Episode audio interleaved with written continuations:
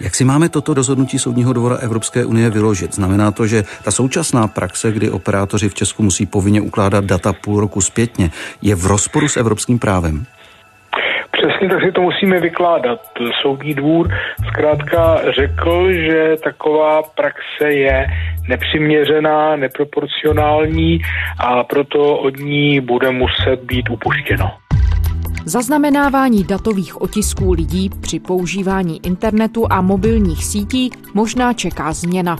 Čerstvý rozsudek Soudního dvora Evropské unie totiž stanoví, že unijní vlády nesmějí paušálně schromažďovat a ukládat data volajících a uživatelů internetu. V Česku přitom současnou praxi, nazývanou data retention, loni posvětil ústavní soud. Co a proč o nás stát chce vědět?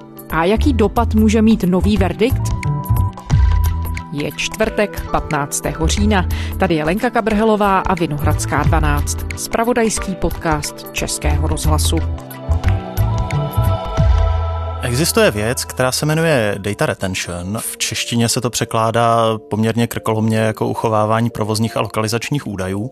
A jde vlastně o princip, kdy z důvodu nějaké ochrany bezpečnosti státu a třeba potírání kriminality ten daný stát dá mobilním operátorům a obecně třeba i poskytovatelům internetu povinnost uchovávat informace o tom, kdy, odkud, jakým zařízením se lidé připojí k internetu, telefonují, posílají SMSky. Jan Cibulka z datové redakce i rozhlasu. Já jsem se tady tomu sbírání dat věnoval už na přelomu let 2012-2013, když jsem se snažil vlastně zjistit, co o mě můj mobilní operátor schraňuje. Mě inspiroval politik za zelené z Německa, jmenuje se Malte Spitz. So I asked my phone company, Deutsche Telekom, which was at that time the largest phone company in Germany, and I asked them, please, send me all the information you have stored about me. který právě od svého mobilního operátora získal ty záznamy a nakreslil na mapu, tuším, celý měsíc svého pohybu právě z těch dat mobilních operátorů. 28-letý poslanec strany zelených Malte Špic si vyžádal od svého mobilního operátora všechny údaje za půl roku, které o něm uschovával. Pak se spojil s novináři a udělali z toho takovou vizualizaci, ze které bylo vidět, že skutečně je možné zmapovat úplně přesně jeho pohyb za posledního půl roku, včetně všech kontaktů. No a na základě toho vznikla stížnost k německému ústavnímu soudu, který tuto praxi uchovávání těchto dat zrušil s tím, že není potřebná pro vyšetřování trestné činnosti. A mně to v té době přišlo jako poměrně zajímavý projekt, tak jsem si o ta data požádal svého operátora, což byl v té době T-Mobile. A vlastně jsem vůbec nečekal, že hned na začátku narazím, protože T-Mobile řekl, že mi ty záznamy neposkytne. Oni argumentovali tím, že zákon velmi striktně říká, kdo se k těm záznamům může dostat, to znamená policie, rozvědky a podobně, prostě bezpečnostní složky. A v tom záznamu nejsem napsaný já jako subjekt těch údajů, ten člověk, kterého se to týká. A na základě toho tedy ten mobilní operátor mi řekl, že mi ty záznamy neposkytne. Já jsem se potom obrátil se stížností tehdy na Úřad pro ochranu osobních údajů, který v rámci správního řízení tedy si na to utvořil, řeknu, právní názor a nakonec mě tedy podpořil a řekl T-Mobile, že by mi ty záznamy měl poskytnout. Chcete získat přehled o datech, které o vás mají telefonní operátoři? Neměl by to být problém. Operátoři musí klientům poskytnout citlivé údaje, které o nich shromažďují, tedy pokud o to zákazníci požádají. Takže já jsem je vlastně tehdy jako první v Česku, když nepočítám policii, získal. Za změnou stojí případ studenta z Prahy, který chtěl po jednom z operátorů své údaje, které o něm společnost má. Operátor to ale nechtěl dovolit. Úřad pro ochranu osobních údajů ale studentovi vyhověl. Myslím si, že to byla otázka na několik měsíců. Tam hlavně šlo o to, než se vypořádá to právní stanovisko Úřadu pro ochranu osobních údajů. A na závěr já jsem v budově T-Mobile oproti svému občanskému průkazu dostal CDčko s těmi daty. Člověk si to může představit jako poměrně jednoduchou tabulku, ve které, a týká se to toho mobilního telefonu, bylo napsáno tedy od kdy do kdy jsem s nějakým číslem volal nebo SMS-koval, to znamená to, co každý najde ve svém podrobném vyúčtování od mobilního operátora, ale zároveň tam byla informace o tom, kdy se ten můj telefon odkud připojoval k internetu. Tím, že už v té době to byl nějaký jako jednodušší chytrý telefon, který minimálně každou chvíli kontroluje e-maily, tak vlastně se připojuje téměř nepřetržitě. A jelikož se tam eviduje informace o tom, ke kterému stožáru mobilního operátora se ten telefon v tu chvíli připojuje, tak se z toho dá sestavit velmi podrobná mapa toho, kde se ten člověk pohybuje. A ty si tehdy sestavil svoji vlastní mapu. Ještě tam byl takový mezikrok, protože tam byl jenom identifikační číslo toho stožáru, ale v Česku neexistuje žádná oficiální veřejně dostupná mapa tady těch stožárů a vlastně ani policie, ani ten mobilní operátor mě nechtěl poskytnout, takže já jsem neměl z čeho tu mapu nakreslit. Naštěstí v té době existoval takový nadšenecký web, jmenoval se to tuším GSM web. A tam vyloženě dobrovolníci, které to bavilo, tak fotili tady ty stožáry mobilních operátorů a dělali jejich databázy. A díky tady té databázi, protože oni tam psali i kde ty stožáry jsou, tak já jsem mohl své data s tou databází propojit a tenkrát jsme zveřejnili v hospodářských novinách, kam jsem tehdy čerstvě nastoupil, právě mapu toho, jak jsem se pohyboval jeden celý den podle mého mobilního operátora.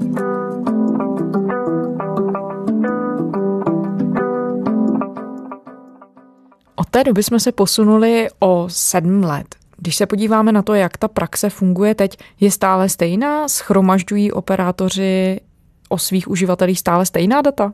Co vím, tak z toho, co se schromažďuje, tak se vlastně vůbec nic nezměnilo. To se pořád schromažďuje ve stejném rozsahu, to znamená schromažďuje se informace v jakých časech a odkud se člověk připojoval, z jakého zařízení. Není tam informace, kam se připojoval. To znamená, že já, když si otevřu stránky a napíšu iRozhlas.cz, tak je tam informace o tom, že já jsem se v tu chvíli ze svého zařízení připojil k internetu, ale už tam není napsáno, že jsem šel na server iRozhlas.cz čemu tyhle údaje ty instituce můžou používat? Hlavně tedy operátoři. Zmiňoval si, že musí spolupracovat ze zákona s policií, s tajnými službami. Tak víme, k čemu ty informace potom mohou být užitečné? Samotní mobilní operátoři používají vlastně jenom chvilku, řádově jednotlivé dny, kdy ty informace potřebují k tomu, aby mohli kontrolovat, jak ta jejich síť funguje, jestli ji někdo nezneužívá, jestli tam není nějaký technický problém. Kdyby to bylo jenom na nich, tak po tady té době oni tady ty data vezmou a zahodí. Ale mají ze zákona povinnost je půl roku uchovávat, musí je prostě uložit a půl roku je mít a policie si za určitých podmínek, a je to tedy hlavně policie plus občas rozvědky, si na tady ty informace může sáhnout, může si o ně požádat a dostane je k tomu telefonnímu číslu číslo. Operátoři stále častěji předávají údaje o svých klientech, například o provozu jejich mobilu nebo lokalizaci. Počet takových případů se za posledních šest let téměř zdvojnásobil. Vyplývá to z údajů Českého telekomunikačního úřadu. O data žádají například policisté. Běžný výlet se jí změnil v boj o život. 42-letá žena chtěla v lese nedaleko Tišnova vylézt na rozhlednu, jenže spadla a zranila se. Byla tak zmatená, že nedokázala záchranářům popsat, kde jí mají hledat. Hodiny tak ležela v lese bez pomoci. Nakonec zasáhli až policisté.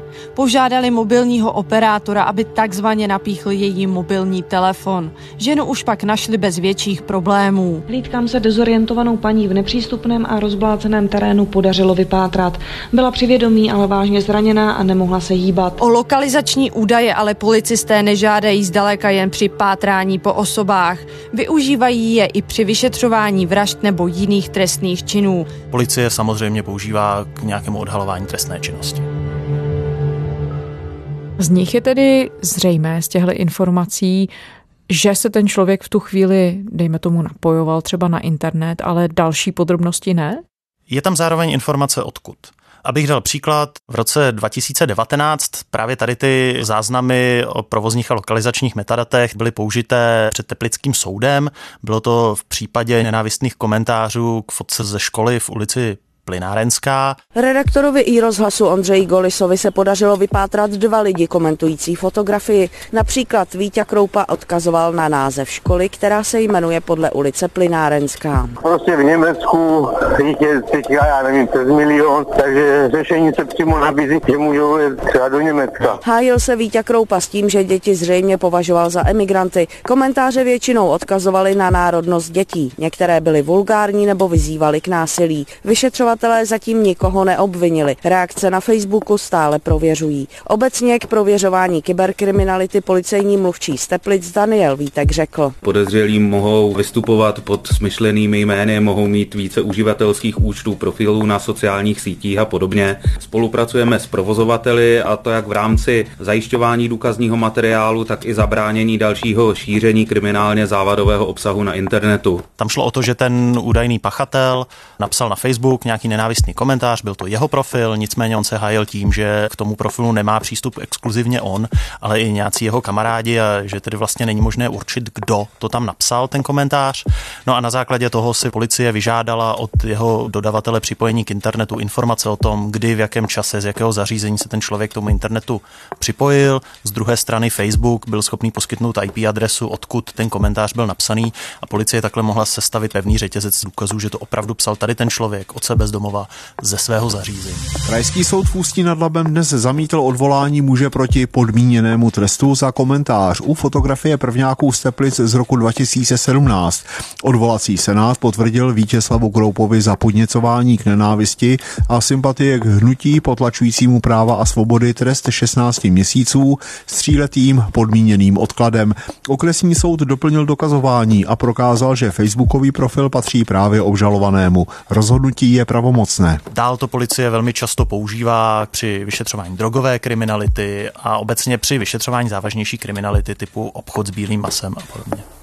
Takže se dá říct, že tyto údaje policii přispívají řekněme, významnější měrou k tomu, aby byla schopna rozlousknout případy, které by se jí jinak možná vyšetřit nepodařilo. Existují třeba nějaké statistiky, které by doložily to, jak velký benefit pro policii přístup k těmto datům má? Ono je to složitější. Policie samozřejmě tvrdí, že jí to pomáhá a že jsou pro ní tady ty informace vlastně naprosto kriticky důležité a že ve chvíli, kdyby o ně přišla, tak by to snížilo její úspěšnost právě v boji s trestnou činností. Nicméně my jsme si tohleto v Česku měli možnost vyzkoušet, protože v roce 2011 Ústavní soud sbírání provozních lokalizačních údajů zrušil. Počet žádostí jde ročně do 100 tisíců. To vadilo v minulosti Ústavnímu soudu. Na sklonku roku 2011 proto zakázal zakázal mobilním operátorům data policii poskytovat. Odůvodnil to tím, že se vyšetřovatelé dostávají k citlivým údajům až příliš snadno. Poslanci následně novelizovali trestní řád. Podle novely trestního řádu je možné žádat o tyto údaje v souvislosti s trestním řízením vedeným pro úmyslný trestný čin, za který hrozí trest s horní hranicí sazby nejméně tři roky. Ani tato úprava policii v monitorování mobilních telefonů neodradila. Zákonodárci to tam cirka po roce zase vrátili, ale měli jsme ten rok, kdy policie o tady ty informace přišla. A za celou tu dobu nepoklesla objasněnost trestné činnosti. Naopak se v souladu s tím trendem, který probíhá už řadu let, pořád mírně zvyšovala. My víme, že i z výzkumu ze zahraničí se nikde nepodařilo prokázat, že ve chvíli, kdy policie o tady ty informace přijde, tak její práce se zhorší. Ona možná začne být místy komplikovanější, to znamená, že policie musí činit víc úkonů, je to složitější třeba některého pachatele dopadnout, ale chybí nám jasný, pevný, ověřený důkaz toho, že opravdu tady ty informace jsou pro práci policie nezbytné. Když se na tohleto ptali v rámci řízení před ústavním soudem, kde se v loňském roce řešilo zrušení nebo nezrušení tady toho sběru dat právě zástupců kriminální policie, tak tam jeden z nich argumentoval poměrně kuriozně, že řekl, že těžko se o nějakou takovouhle statistiku opřít, když samotné statistiky kriminality nemají příliš vypovídající hodnotu. Vlastně jediné číslo, které my máme z České republiky k dispozici, kromě statistik kriminality, je výpověď vrchní státní zástupkyně Lenky Bradáčové, která před ústavním soudem v roce 2019 řekla, že tady ten typ informací policie používá cirka ve třech procentech závažné trestné činnosti při vyšetřování. Vrchní státní zástupkyně Lenka Bradáčová řekla před plénem, že data operátorů pomáhají třeba při vyšetřování podvodů, vyhrožování nebo obchodu se zbraněmi. Policie eviduje ročně kolem 200 tisíc trestných činů. Pouze asi ve třech procentech byly použity tyto údaje. Byly eh, velmi podstatné pro odhalení pachatele trestného činu.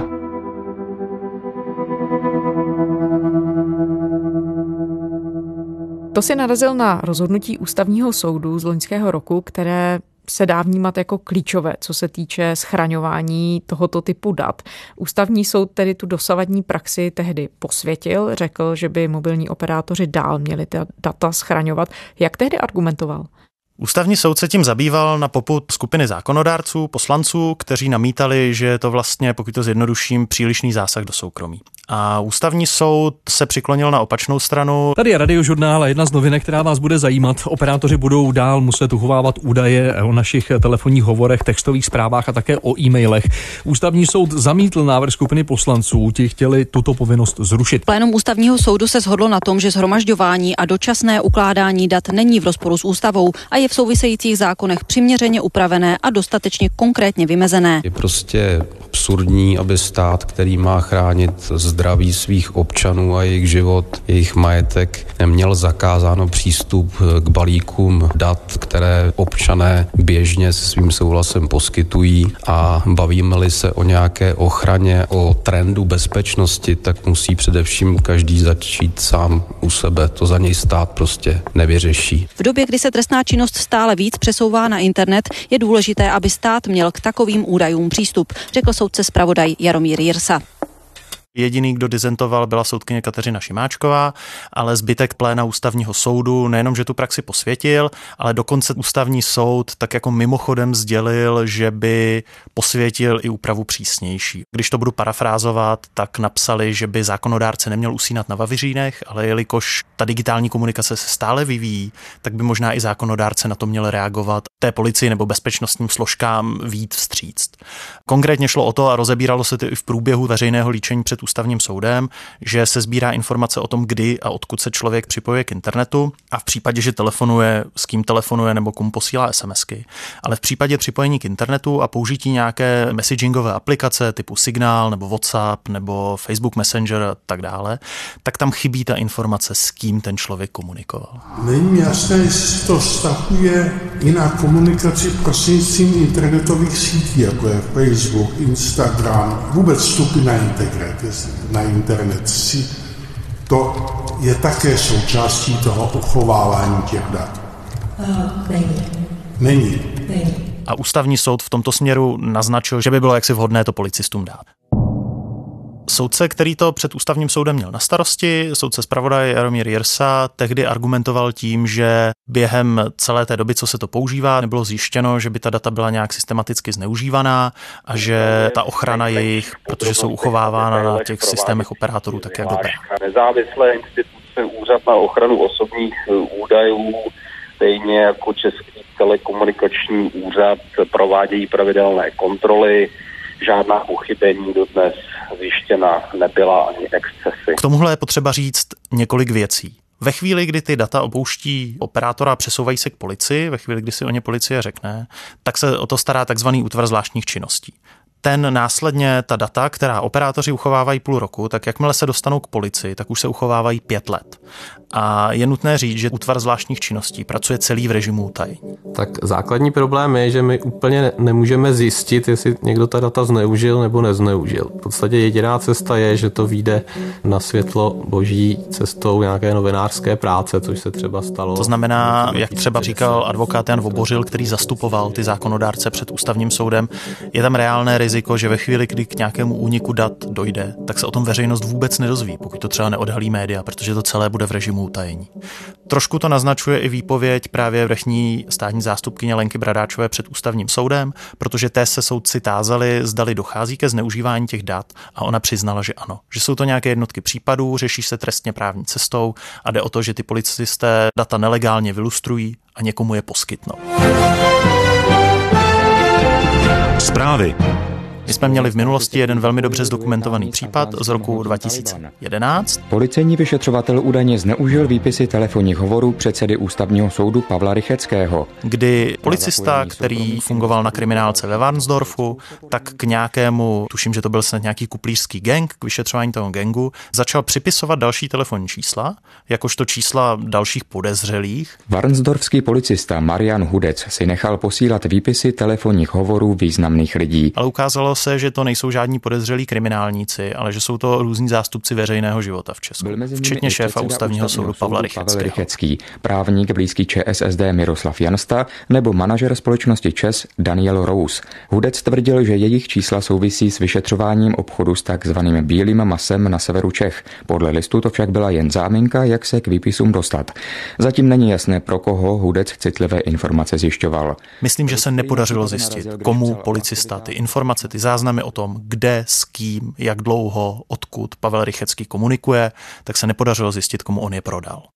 A znovu tu mluvíme o těch takzvaných metadatech. Ano, jsou to provozní lokalizační údaje, to znamená, že tam není informace o obsahu té komunikace, ale právě informace o tom, kdo, jak dlouho, s kým. Problém je, že ta metadata jsou vlastně více vypovídající než záznam té komunikace, protože pokud chcete něco usoudit z něčího odposlechu, musíte si ten odposlech poslechnout. To trvá čas, potřebujete na toho člověka, který to udělá a nedá se takhle sledovat velké množství lidí hromadně, protože zkrátka na to nemáte tu lidskou sílu.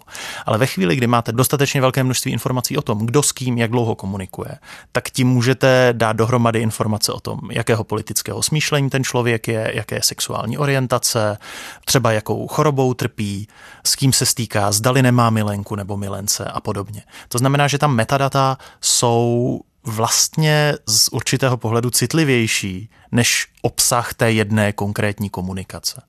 Když mluvíme o tom rozhodnutí ústavního soudu, tak tehdy se na stranu o něch 58 poslanců, kteří chtěli plošné sledování zrušit, postavila, jak si to zmiňoval, i soudkyně ústavního soudu Kateřina Šimáčková. Byly právě tohle momenty, které ona zmiňovala jako oporu té své argumentace? Ano, ona říkala, že z těch záznamů, z těch metadat se dá vyvodit obrovské množství velmi citlivých informací o tom člověku. V nedávné době jsme rozhodovali o provozních a lokalizačních datech eh, mobilních operátorů a když jste mě označila tou rebelku, tak tam to bylo teda jedna vůči všem, že jsem se domnívala, že ta právní úprava je příliš invazivní. A no, jí chyběly, aspoň podle té argumentace v tom dizentu, dostatečné záruky, že k tomu zneužití nedojde. ono nejde jenom o to, že ta data má k dispozici stát, to jsem právě říkala i v případě toho data retention, tedy těch provozních a lokalizačních dat, ale tam prostě ta data jsou nazhromážděná.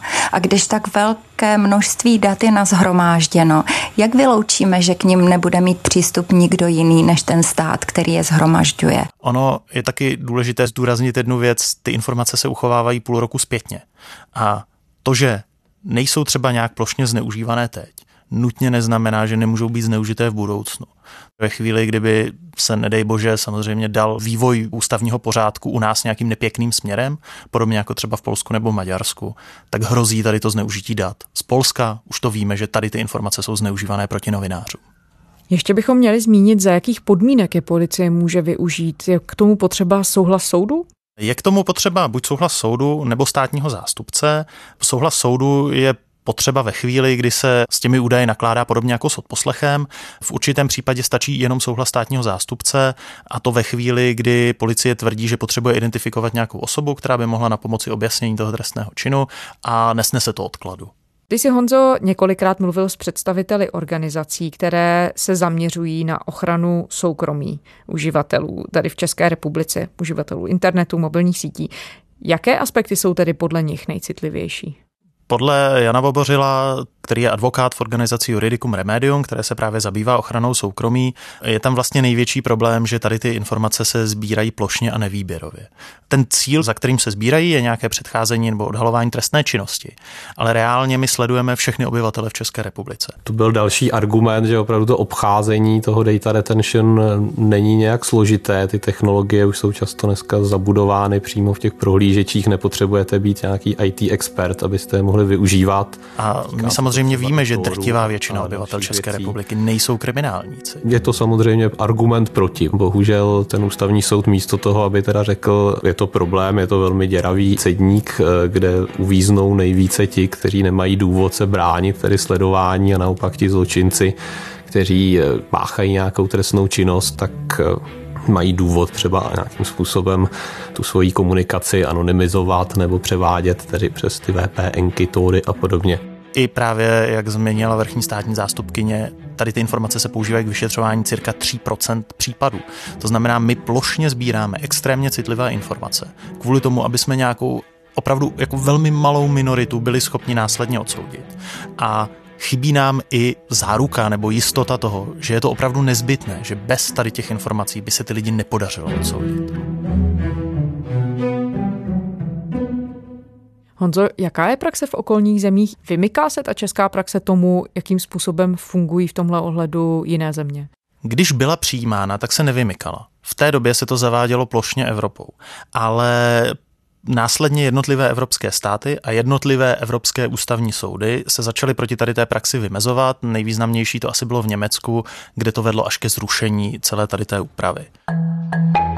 Členské státy Evropské unie nesmí hromadně schromažďovat data volajících a uživatelů internetu. Rozhodl o tom unijní soudní dvůr. V případě vyšetřování vážných zločinů nebo bezprostředně hrozícího útoku jsou dočasné výjimky možné, rozhodl Evropský soudní dvůr. Státy podle něj ale mohou ke sledování přistoupit jen na dobu nezbytně nutnou a rozhodnutí navíc musí být možné nezávisle přeskoumat. Soud se zabýval případy z Francie, Belgie a Británie, ale o schromažďování dat se přou politici, ochránci lidských práv a spotřebitelů, zástupci bezpečnostních složek i v České republice. V tom aktuálním sporu Evropský soudní dvůr rozhodoval o praxi, která je v Británii, kde s ohledem na jejich boj proti terorismu dochází k velmi zásadnímu sledování. Ty informace, ta metadata se předávají v reálném čase tajným službám a ty je nějak následně zpracovávají. Takto invazivní ta česká úprava není. A pokud bychom se měli potom podívat do zahraničí, tak v režimech, které si s lidskými právy tolik hlavu nelámou, typicky Saudská Arábie nebo třeba Ruská federace,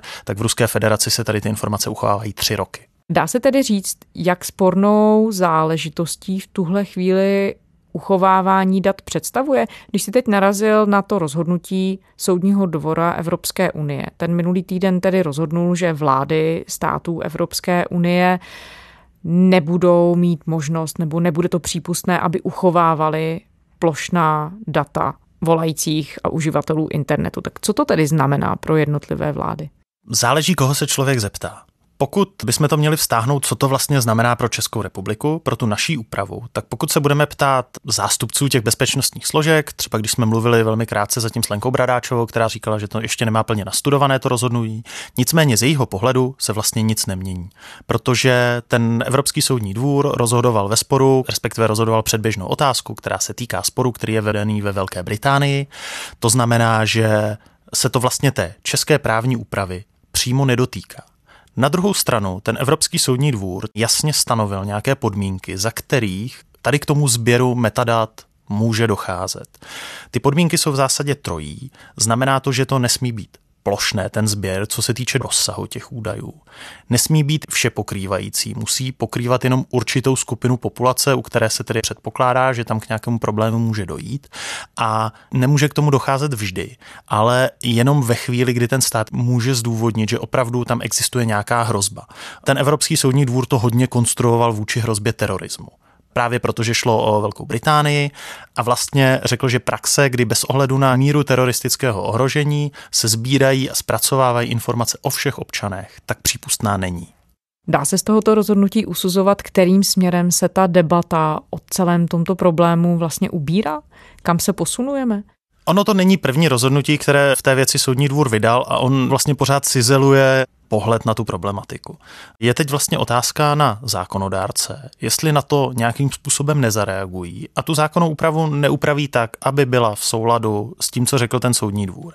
Protože pokud se to nestane, tak samozřejmě existuje riziko, že někdo, což v České republice může být kdokoliv, koho se to týká, to znamená každý, kdo má připojení k internetu nebo mobilní telefon, to zvedne formou nějakého sporu a bude se domáhat tedy jednak smazání těch svých údajů, ale tím, že ten Evropský soudní dvůr řekl, že ty informace, pokud byly sbírány v rozporu s tím, co soud zjistil, tak byly i v minulosti sbírány vlastně neoprávněně. Tak ten člověk teoreticky může žádat i nějaké odškodné za to, že bylo zasaženo do jeho soukromí.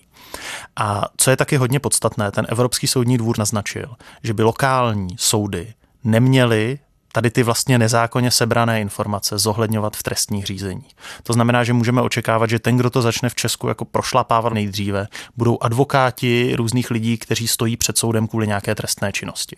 Soudní dvůr zkrátka řekl, že taková praxe je nepřiměřená, neproporcionální a proto od ní bude muset být upuštěno.